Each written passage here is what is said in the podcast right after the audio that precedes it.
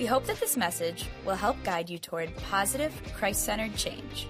By reviewing this podcast, you could be part of spreading the good news. Please also consider giving a donation to our ministry at come to a b c dot com slash giving. As always, these messages are available to copy and share on social networks. It's good to see all of you here, and uh, we are in the second week, so I want to encourage you, if you missed last week, uh, you need to check that out online, come to a b c dot com, and you go under media and you can uh, see the message or you can hear it and uh, get caught up as far as where we are. Uh, we're talking about God's plan for faith, family, and finances. And uh, what we need to understand is a lot of the times God says, here's my plan, here's my ideal, here's what I want. And then real life happens and we shy away from it, or we move away from God's design plan. And when that occurs, then we are, are left with what happens. And sometimes a big mess can happen from that.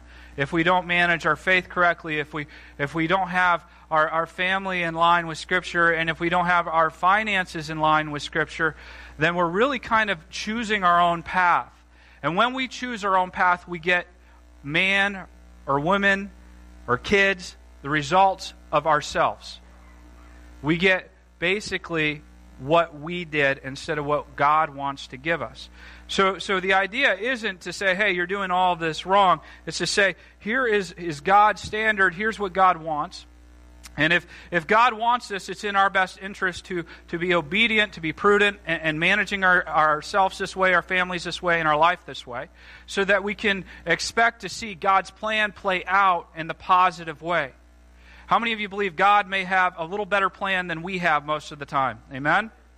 Amen. So God sees things that we don't see, and it says in Scripture that He wants us to be obedient, not just so that we can be obedient to Him, but we're to be obedient so that it may go well with us.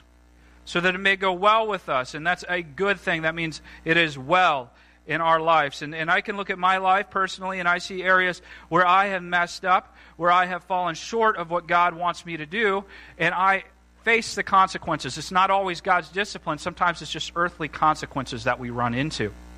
So last week, we talked about how we're to be the bacon. Let's show that picture of the bacon and the eggs, okay? Bacon and eggs, all right? Now, now there's a, a difference between the eggs and the bacon. So the chicken and, and the pig, there's a difference in this breakfast. The chicken gives the eggs, right? Chicken gives the eggs, and then we crack them and we make them. The chicken goes on living. The bacon has to die in order to eat it, right? And so we, we cooked some bacon up here, and some of you probably still smell it in here. And, and we talked about how we're to be the bacon in that we have to die to our selfishness. We have to kill our selfishness if we're to walk and follow God. In Deuteronomy chapter six, verse four through five, it says to love the Lord your God with all your heart, soul, mind, and strength. And if we're to do that, then we have to put to death constantly, we have to get rid of constantly our selfish nature, our selfish desires. The things that I want often become priority over the needs of others. And so we have to get rid of those. We have to realize that's what they are, that, that I, I want myself to have all of these things. And instead, we have to be the bacon. Everyone say, be the bacon. Be the bacon and give up in order to receive full faith in Jesus, because we're called to love Him with our whole heart, soul, and what? Don't laugh. Okay. Strength. We're called to love Him with our full strength. That means we put what? Everything into it. We're one hundred percent, right? We have to go full bore at this. So if we're going to be following Jesus, it's not just, well, I want Jesus plus this. I want Jesus, but I kind of want my own way in this. Uh, no, we're supposed to discern the will of the Lord, and the will of the Lord comes through the Scripture. It comes from the Bible, and then we're to follow through in obedience, and that's a growth and maturing process that we're called to. So daily we have to pick up our cross and follow Him. And that's the call of being a Christian. That's the call of having true faith. And if we have faith like that, then we have faith that we want our kids to follow.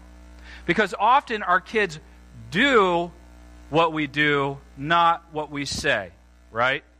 How many of you have experienced that? They do what we do and not what we say. So we want to form a legacy that lasts generation after generation. So your kids' kids are walking in this as well. This is why church is so important. This is why the community of faith is so important. Because you're showing, by, by showing up here on Sunday morning, you're showing priority for God. Because you're doing the first thing in the week. The first thing in the week you're doing, the first thing in your week, week is, is to show worship to God and grace to God and to show love to God. And when you're doing that, your kids begin to say, oh, this is a priority. This is a priority. So often we can get things stuck in that way, but this is what we're called to do. So today, I, I kind of entitled this just why. Everyone say why. Why. Why. So we're talking about God's plan for faith, uh, family, and finances. And, and we're kind of in the second gear. We talked about faith a, a, a lot, yes, uh, last week, and we're going to talk about faith more here too because it's all rooted in that. But we're going to talk about why family. Why family? Why did God create it?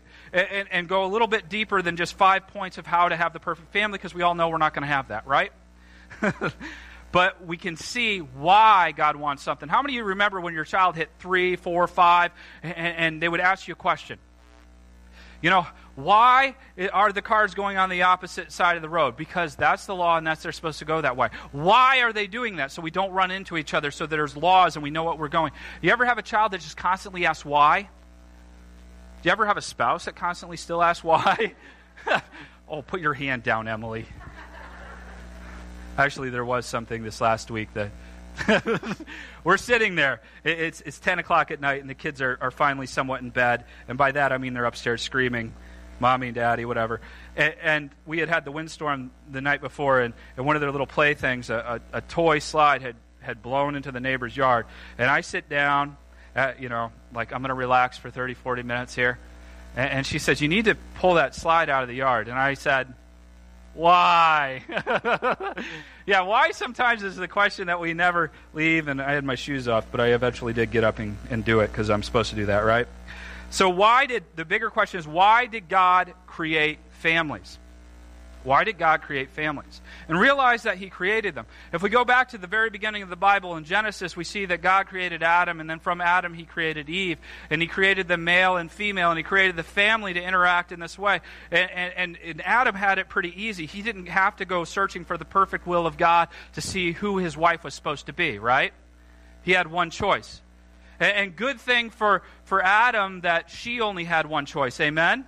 So it, it, this is a good thing. So they see each other and, the, and they get married and they begin having their kids. And, and God created them, uh, male and female, to have children, to procreate. And He tells them in Genesis, be fruitful and multiply and occupy the earth.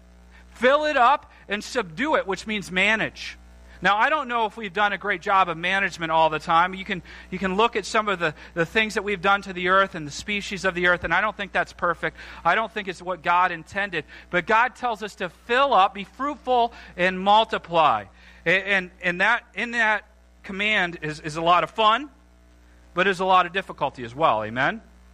And God designs the family to be the growth and multiplication for populating the world, for populating the world. And this was His design from the very beginning. So that's God's design. And we have husbands and wives, we have sons and, and daughters that come naturally from that offspring, and, and we have all of these things that God has given us, and blessings from the Lord is what it says in Psalms, that kids are a blessing from the Lord. Amen. Even when they're difficult, they're what? A blessing from the Lord. Even when you have to wake up at three in the morning, there's still a blessing from the Lord. I want to show you a quick video here called Regrets You'll Never Have. I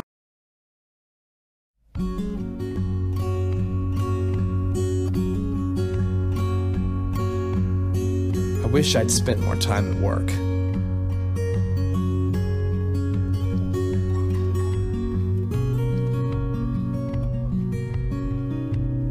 I wish I'd gotten more sleep.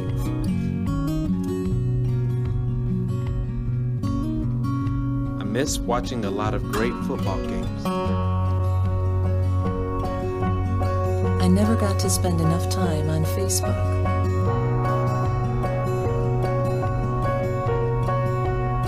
wish the walls weren't so scratched up.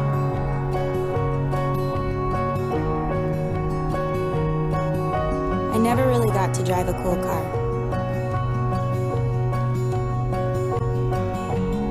I wish that planter in the backyard didn't wobble.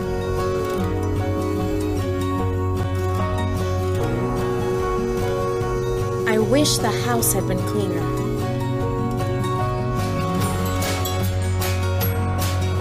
I never had enough time to work on my fantasy sports teams.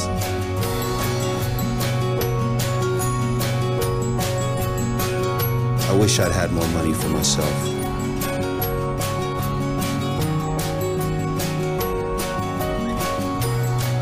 I wish we'd slept in more on Sunday.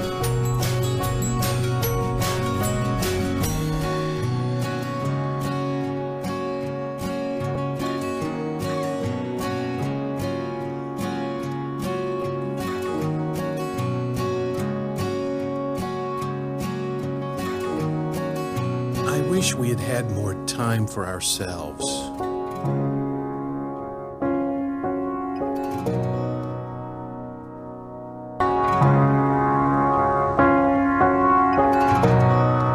Regrets you'll never have. Regrets you'll never have.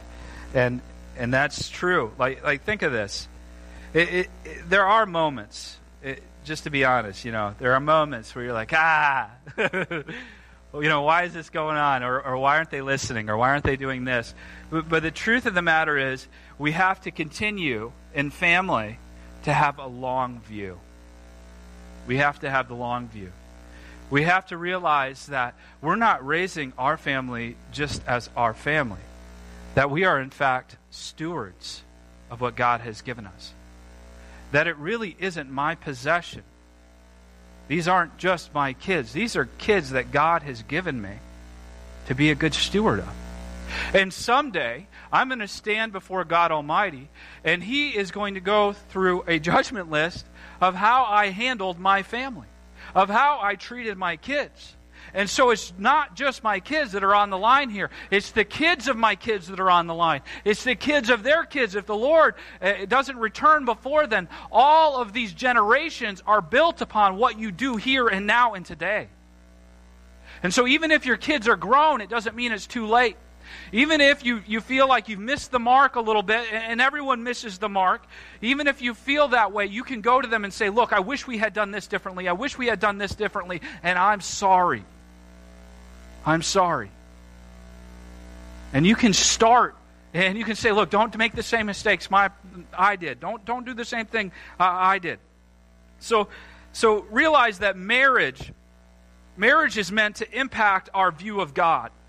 And, and that's why marriage is, is deeply important for, for children too. It, it, it's, it helps us understand the view of God, and, and especially the relationships between fathers and daughters and mothers and sons and, and all these things. It helps us understand more completely what it's to be. But the big question is, why do we have kids and why do we get married? Why do we have kids and why do we get married? We see that in Scripture. It's something that God calls us into, into obedience. And I know there's people that are called to be celibate and remain single, and, and there are people in a lot of different situations, but your answer to the question of why do we have kids and why do we get married in large part determines where you end up in your marriage and where you end up with your kids. Because if you start with the wrong why, you're going to end in the wrong place. If your why has more to do with, well, I've always wanted to see, you know, have kids, continue my family name. I've always wanted to be married because I, you know, I, I think I'd be a lot happier in that situation. When difficult times come, it's going to be hard to maintain because your return on investment doesn't seem to be paying off. So if I'm raising my kids with the idea of, you know, I want to be well known in the community, I want them to play sports well, and I want I want them to to value uh, my family name, and I want them to, to be raised in this idea. If that's really my drive, then if I have a child that's difficult, which Lord knows we will, right? Nah, they're all little angels. Yes, they are. Okay. If I have a difficult moment, even with a good child, I'm sitting there weighing my options. I'm sitting there seeing whether or not this is worth it. And what I'm left with is, is this return on value going to be good? So, so if my daughter, when she's older, comes down the stairs and her clothes are not long enough, but I know if I say something and send her back up to change, she's going to say things under her breath and not like me. Then I began wondering for selfish reasons, well, maybe I just won't say anything. Maybe I'll just let it slide this time. And when we let it slide, it's really because we are not fully dying to self. Because we don't have the proper understanding of what God has given us here. Because we don't understand that we are the managers, the stewards of what God has granted us. And so we have to properly manage, we have to understand Scripture in order to say this is the right path in which you should walk. And, and then we call them on it when they don't walk in it. Amen? So that's why it's important. And, and when I say we need to discipline our kids, I don't just mean we discipline them like you're grounded or, or you're in trouble or you can't do, do whatever it is. I, I don't mean that way. I mean that in everything we do, we have God's plan and God's path in mind. And when they deviate from it, we show them God's word and how to get back in line. And, and when we do that, then discipline is not a negative thing. Instead, it's a guidance. It's guardrails in a messy situation of life, because narrow is the path to the heaven and broad is the highway to destruction. And so when we narrow things down and we put the little safety rails, how many of you went bowling before with your kids and they bump the, they take the rails up and so you have the bumper rails? I, I always do better when they have bumper rails in bowling. I kind of want to do it every time, you know, it makes you feel good. But that's what we're called to be as parents. Hey, you need to adjust. Hey, you need to move back here. And, and so discipline isn't a nasty thing, it's a growth thing. It's discipling them.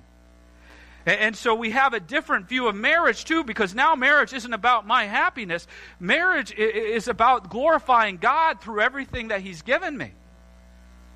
So so this this is where we, we have to get in. So why do we marry? So why do we parent? In Genesis one twelve, God tells Adam and Eve to multiply.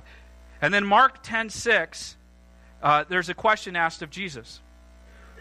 And Jesus reminds them of Genesis five two. He says he created the male and female, and God has designed marriage for this.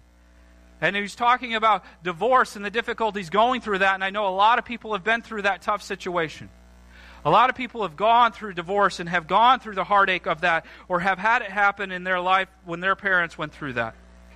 And God talks about that type of stuff in hard terms because he wants to spare us the difficulty of that. Because he really wants us to fall, follow his plan and his path. But I want you to realize there's still hope for you, even if things are broken, because every family is broken. Now, some of us look really good on the outside. I, I want to use it as an illustration. How many drove a minivan here today? So, uh, my minivan doesn't look great on the outside anymore either. But if, if, if you look on the outside, it looks clean. It looks great. But but when you open the inside, there are French fries on the floor. And, and the kids were in it last night, and thank you, Mom and Dad, for taking them. And they, they had ice cream. And so I picked up some ice cream. And, and I was waiting for Emily to come out of the house this morning. And I was like gathering up all the things in there that just need to be thrown away. Because what's on the outside isn't always what's on the inside. And I want you to know that God is more interested on what's on the inside, the matters of your heart, the matters of your family that are internal, than he is on the exterior. Does it look right? Is it pushed and, uh, polished and buffed? Is it, is it all those things? No, he's more interested on the interior. So, let's, let's go through this. Every family is broken. I want to show you this, because religion alone can't keep families together. And if we go through the Old Testament, we see that very clearly in all of the families. If you've ever read through the Old Testament, you realize, holy cow, they had it worse than we did. All right? Okay? Because Adam and Eve, all right? Adam and Eve, they, they had it perfect, literally perfect. They lived in the Garden of Eden, the real one. It, it was, it was Disney, I'm telling you. It was the best thing that ever happened, and, and everything was perfect. And then they both fell into sin. And guess what they did? As soon as each of them sinned, you know, Eve eats uh, other fruit she's not supposed to. Adam eats of the fruit he's not supposed to. And then they point at each other. You know, Adam points at his wife. It's your fault. And she points at the serpent. It's his fault. I listened to a talking snake. And, and, and they all play the blame game. And, and then we can see that play out in, in marriages in life now. It's still going on. But Adam and Eve have kids, and their their kids eventually commit homicide on each other. They kill each other. It only took one generation to mess up that bad. It, it was really quick. Okay, so then we, we go further. We go further.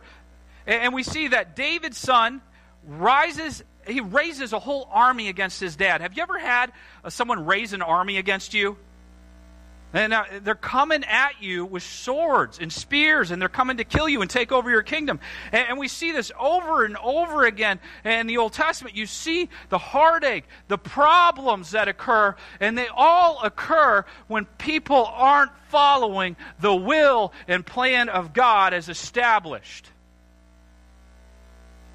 Everybody thinks that their way is the best way until they're in the mess that they created. So God's desire is for us to follow him right off and to realize that law and religion, the Old Testament law and religion, the Ten Commandments, are not enough for our families to be whole, however that looks, healthy, however that looks. And I know that means a lot of different things because a lot of us have gone through some broken stuff before. But our families are called to live out the grace and, God, and love of Jesus Christ. In Malachi four six, it says, "Remember to obey the law of Moses. Uh, that's um, obey, obey the law of Moses, my servant. All of the decrees and regulations that I gave him on the Mount Sinai for all of Israel." And there's more than just the Ten Commandments there. So it's saying, "Follow my my rules. It's for the your good." And then and then this is the continuation. So this is kind of the prophecy, and we see this fulfilled in Jesus, and we see this fulfilled in John the Baptizer. "Look, I am sending you the prophet Elijah before the great and dreadful day of the Lord arrives. His preaching will turn," listen to this, "his preaching will turn the hearts of fathers to their children and the hearts of children to their fathers." How many of you want that? So, long view, long view again. I, I discipline and correct my children in the fullness of God's word. And I change the way they view the world so that my heart can be attached to them and so that they can be attached to me. And so they don't have to go through the heartache I've gone through. And so that they don't have to realize that. I had a conversation with one of my sons yesterday. And, and he said something that was very hurtful and demeaning to, to my daughter. And he was upset about something. Who knows what it was? But I said, "Look, you shouldn't talk to your sister that way. Here's why. God says that we are created in the image of God.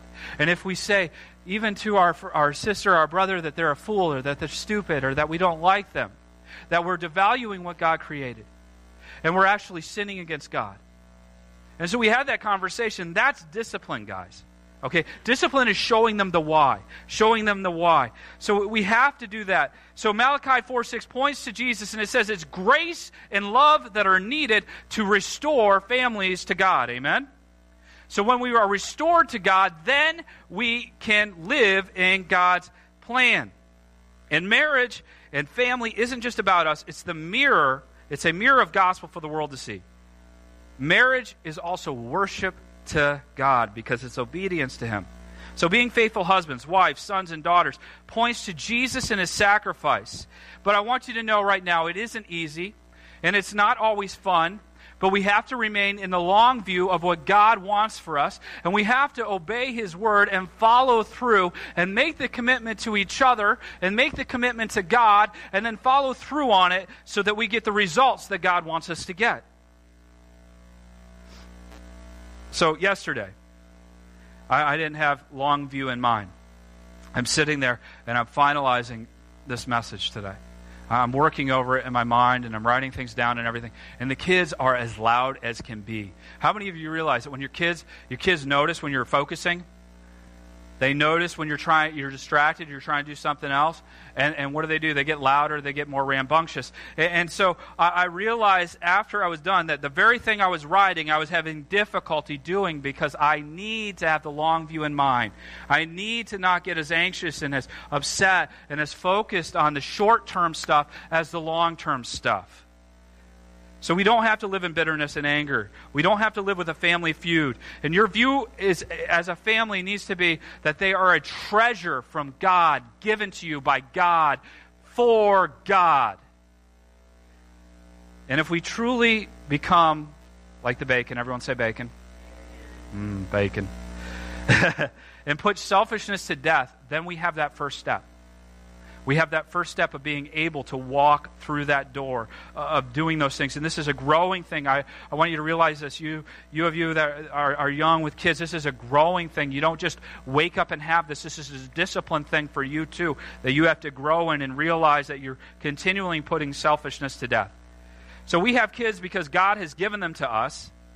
Amen? They're gifts. So Psalms one twenty-seven verse three says, children are a gift from the Lord, and it goes beyond that. It says they are a reward from Him. All right? They are a reward from Him. So we marry because we glorify God through it. We have kids as a natural result of that. And it's more than just happiness. It's God's plan for family. And it's a witness to the world that God knows what He's doing. But marriage and parenting are hard work. How many of you can say a real quiet amen if you're with your spouse? Hey, to the men. Mar- marriage is hard work. How many would you agree? Yeah, it, it's it's it's tough. It's tough, and I don't I don't think it's necessarily getting easier. Parenting is tough, and it, and it's not getting easier, but it's what God's calling us to. Uh, uh, a relative through marriage posted something on Facebook this this last week about why millennials aren't having kids, and uh, worldwide, we we see that population is actually slowing down. Uh, that, that young people are choosing not to have kids. And they list a lot of reasons why. And, you know, because it's difficult, because it's expensive, because, uh, you know, they grew up in, in messy family situations and they don't want to continue that. Uh, I want you to realize that they are missing out. That's not to say that people that don't have kids uh, have missed the boat or anything. But they're missing out on tough stuff that makes them stronger in the end. Because having kids has matured me like nothing else. It's also aged me like nothing else, right? Ha- having kids, it, it causes you to worry about a different set of things. It, it polishes off some of those things that, that would be more difficult, and you can't think about yourself. You know, that video is just about everything in there. I, I don't think I watched a whole football game last year, maybe for the first time. I got four kids. I don't have enough eyes to watch them. And, and and all these things that maybe used to matter to me, I'm beginning to realize, you know what, maybe I'll get back into that eventually, but right now it doesn't matter. Right now it doesn't matter. It, you know, it, in twenty years, I'm gonna be not going to be looking at my kids and go, man, I wish I watched that game. Man, I, I wish I I wish I had, you know, spent more time on myself. I, I'm not going to say that.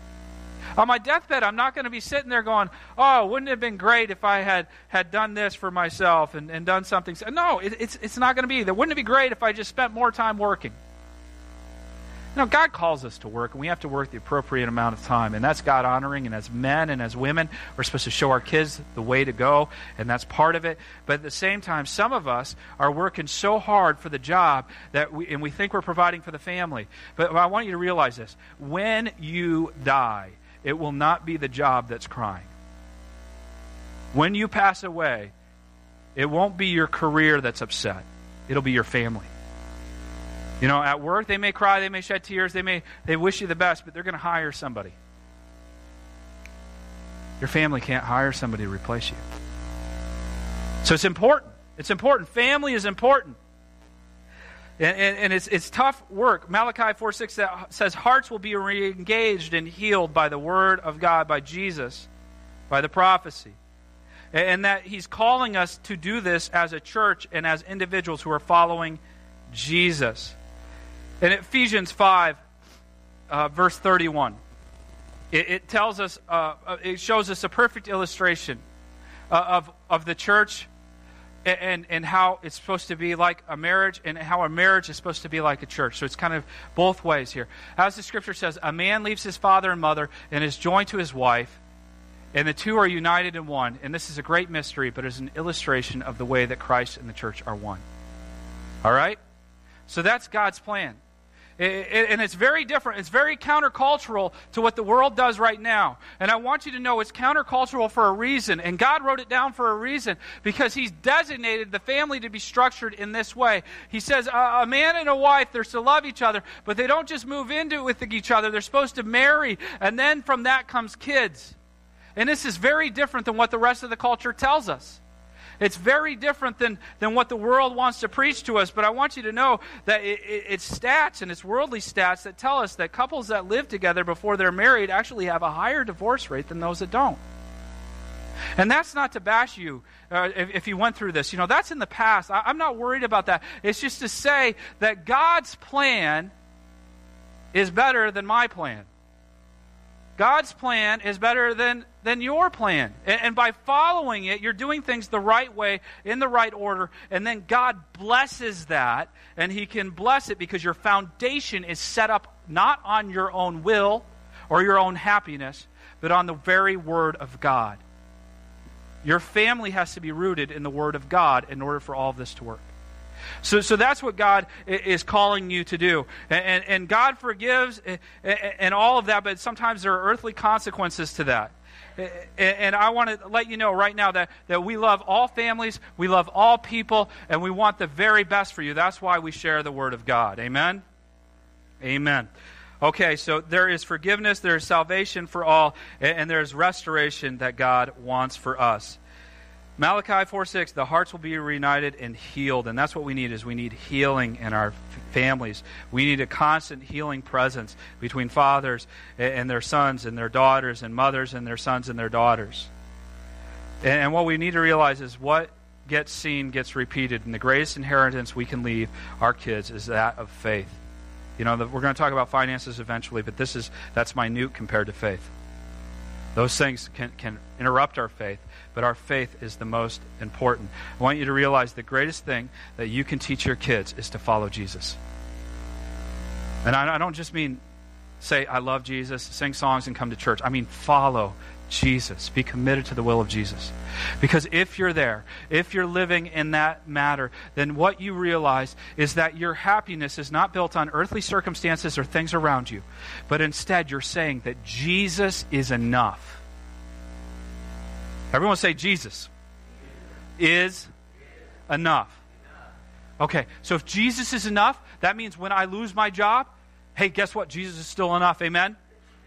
Uh, when when I may be diagnosed with something horrible, or, or I, I may be on my deathbed, I, I don't care. I'm going to worship because Jesus is enough. If, if I, I go through a horrible tragedy and a child is taken, or a child has a disease, I still praise God because Jesus is enough.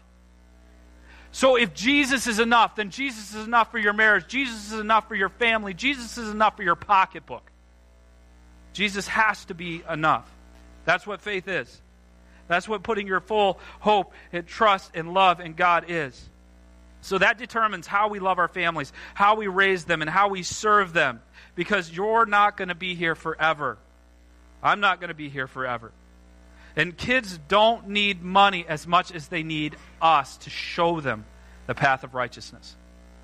Because, guys, if you inherit the whole world, what good is it if you lose your soul? What good is it? So, kids want not things, not more iPads, not more money, and don't train them to want those things, but they need you. Realize that you're, the days are long and the years are what? Short. The days are long and the years are short. You realize that, that from the birth of a, a baby to eighteen, you have nine hundred forty Saturdays. And two hundred sixty are already gone by fifth grade. Your time is short. Your time is short to raise them in the admonition of God and to teach them. And you're not going to be able to just bring them to church and, and expect the church uh, to teach them everything. Guys, realize it's your responsibility to be the pastors of your homes. Amen? Uh, husbands and wives, uh, single parents, uh, it's your responsibility to train them in the way of God and to show them the path for, that he has for them. It's your job to focus them, to disciple them and train them and grow them. You cannot, you cannot outsource that to China. You cannot outsource it to the church. Because all we have is an hour and a half here, and we're going to do our very best here in an hour and a half. But realize that you need to be teaching them. You need to have time where you're teaching your kids. You need to have time where you're spending time with your kids and you're having fun with them. And it doesn't always have to be driving them to the soccer field or driving them outside. They need to learn. They, they can have fun at home, so they want to come back to home. Enjoy your kids while you have them, because it won't be long until you can't lift them up anymore. You ever think about that? I did last week. Aiden said, my legs are too tired to go up the stairs. Now, he could go up the stairs, but he's eight years old. And I picked him up, and I went, ugh.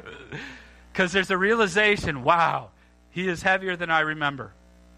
He's getting big. And it will not be long be- before he is too heavy for me to pick up, and there's no way he wants his dad picking him up. But but realize, your, your time is short. These seasons are short. A- and have the long view in mind. This is what you're raising your kids. You, you want to have good relationships with your grandkids. Start now with your kids. Start now with your kids.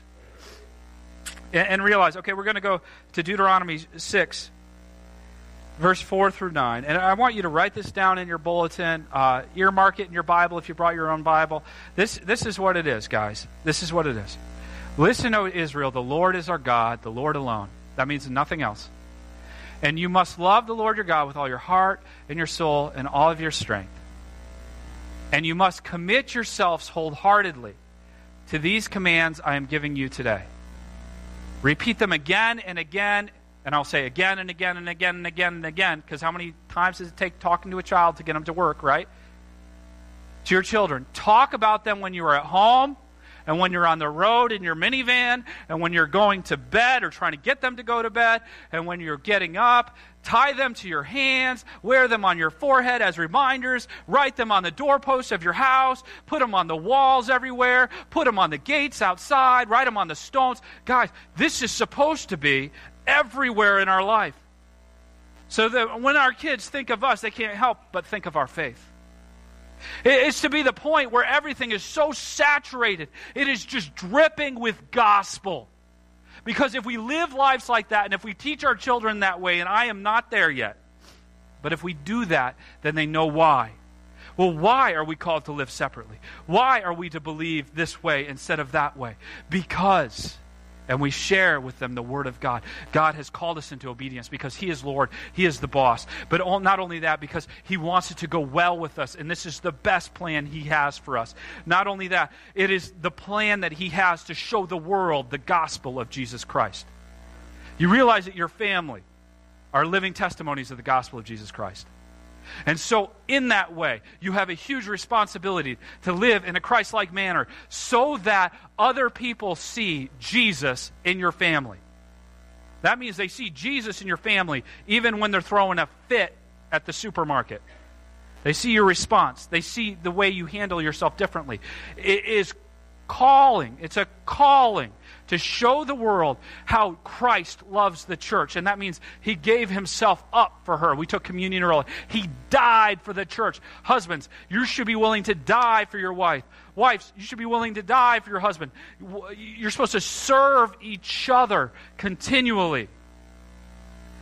So, everywhere we go and everything we do, it should be wrapped around that. It should have elements of it. The gospel should be dripping from it. Also, you know, what gets scheduled gets done.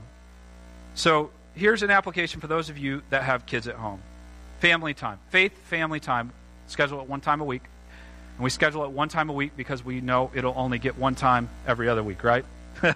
Life happens. Things get busy. But schedule something where you can sit down with your kids at dinner, or you can take them out somewhere and you can show them the Word of God in action. Because everywhere you go needs to be teachable moments.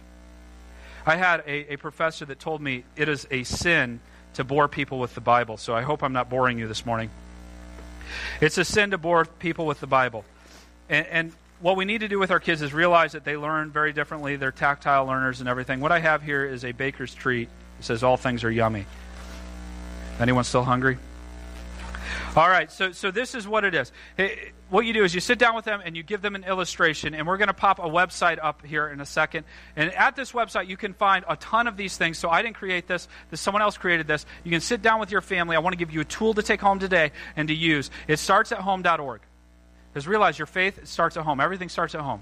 You're homemade. How many of you realize you're all homemade? All right. So it starts at home dot org. I need two volunteers. Husband and wife. Chris, Chris and Selena, come up here. I do have food. All right. So this is this is an illustration of how you can teach your kids something. It's, it can be found at it starts at home dot org, and it fits in with with our message because we're looking at Mark uh, ten forty three through forty five in a second after we do this. All right, which one of you is more hungry? It doesn't matter. Both of you, I'm gonna I'm gonna just like I'm gonna freeze your arms out like this, okay? Straight out, straight out, freeze, frozen, okay? Those are now you can't bend them, right? I'm going to give you a chance to do what they do at weddings, Chris, okay? I'm going to give you that. Hold on to that. Can you feed yourself? Nope. No. How, how, Selena, how are you going to eat that? Yeah, you have to. Okay, now, now look at this. Okay, so serve her. I just took it out of the package. You got to put it in your mouth. But I feel weird eating in front of all these people. Take a bite, honey. Yeah. Okay, now now hand it to, to Selena. Let's, arms are still frozen. Now, Chris, you get a bite, right? hey, hey, guys, this is this is what marriage is supposed to be. Cause, cause you can't, you can't alone. You can go, you can eat more. All right, you can go sit down, share that. uh, it, and, and this is what God has called us to be to each other. We're, we're called to go it together. And, and so often, we're eating first or we're feeding ourselves, but God wants us to take care of each other. Mark ten, forty-three through forty-five. I think we have the verse there. But among you, it will be different. Amen? It has to be different. Whoever wants to be a leader among you must be a servant, and whoever wants to be first among you must be a slave of everyone else. Guys, that's what we're called to in the family. Kids, that's what you're called to in the family. You're called to serve your brothers and sisters. You're called to serve mom and dad. Mom and dad, you're called to serve each other. And, and uh, you're called to serve the kids as well. But let's stand and pray.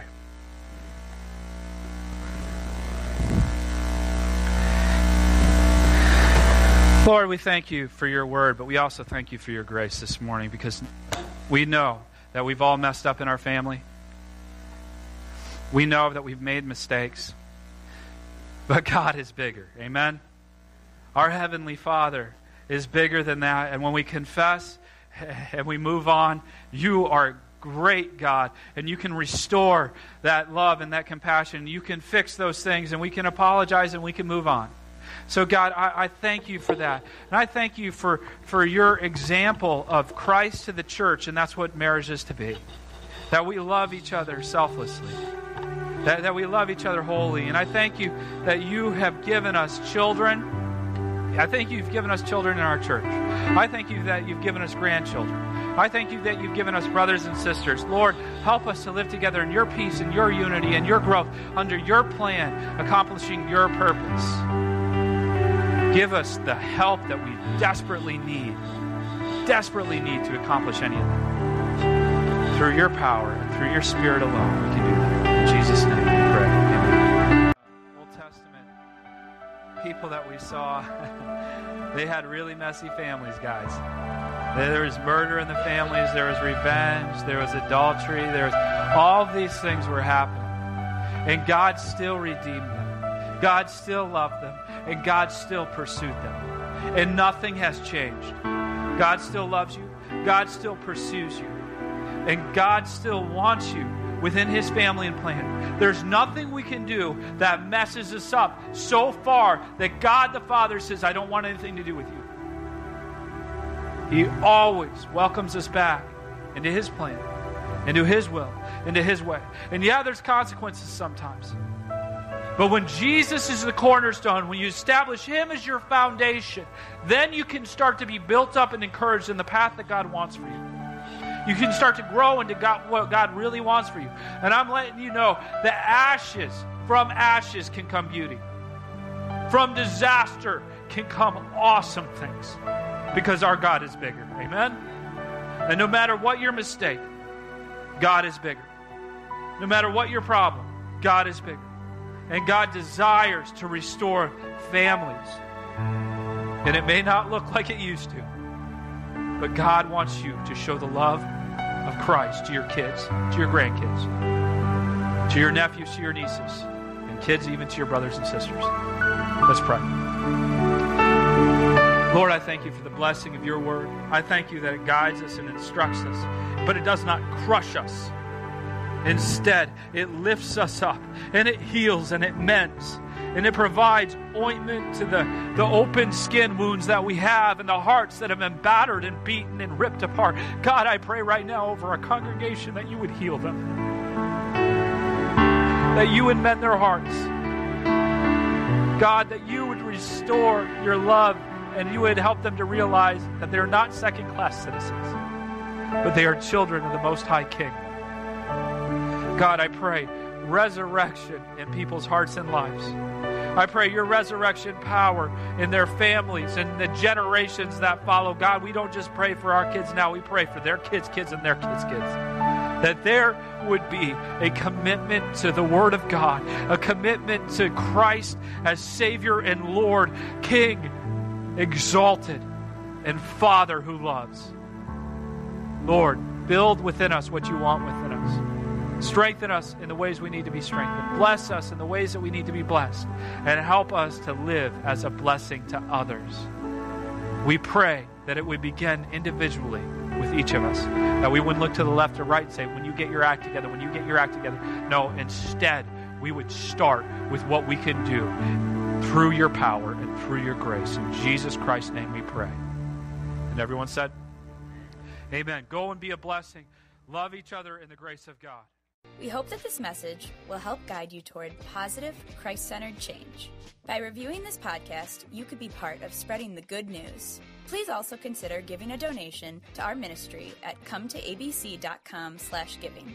As always, these messages are available to copy and share on social networks. Until next time, continue to grow in Jesus.